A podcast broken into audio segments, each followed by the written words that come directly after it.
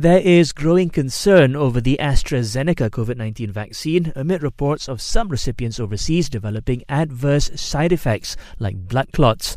However, Dr. Dr. Musa Nordin from the Malaysian Pediatric Association says the risk of contracting the coronavirus is much higher than the possibility of suffering a rare side effect. He says the risk of contracting COVID 19 in Malaysia is 1 in 100 while the blood clot risk is one in a quarter of a million. Speaking of which, a decision will be made soon on whether to use the AstraZeneca vaccine under the National Immunization Program. The program's coordinating minister says a meeting will be held with the relevant agencies in two weeks' time.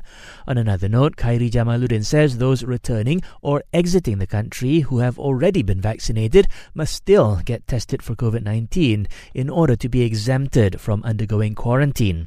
He says it's because vaccine recipients are still at risk of spreading the virus. Meanwhile, nearly 920,000 vaccine doses have now been administered under the immunization program. The number of vaccine registrations has also risen to reach over 8.3 million and stern action will be taken against any enforcement personnel who are caught abusing their power to breach SOPs by allowing interstate travel. The Defence Minister says this also applies to members of the public who falsify their permission applications. On another note, Datuk Sri Ismail Sabri Yaakob says starting tomorrow, an enhanced MCO will be enforced at a village in Tuaran, Sabah due to a rise in COVID 19 cases. Meanwhile, three localities in Sandakan, Sabah will also be placed under an EMCO.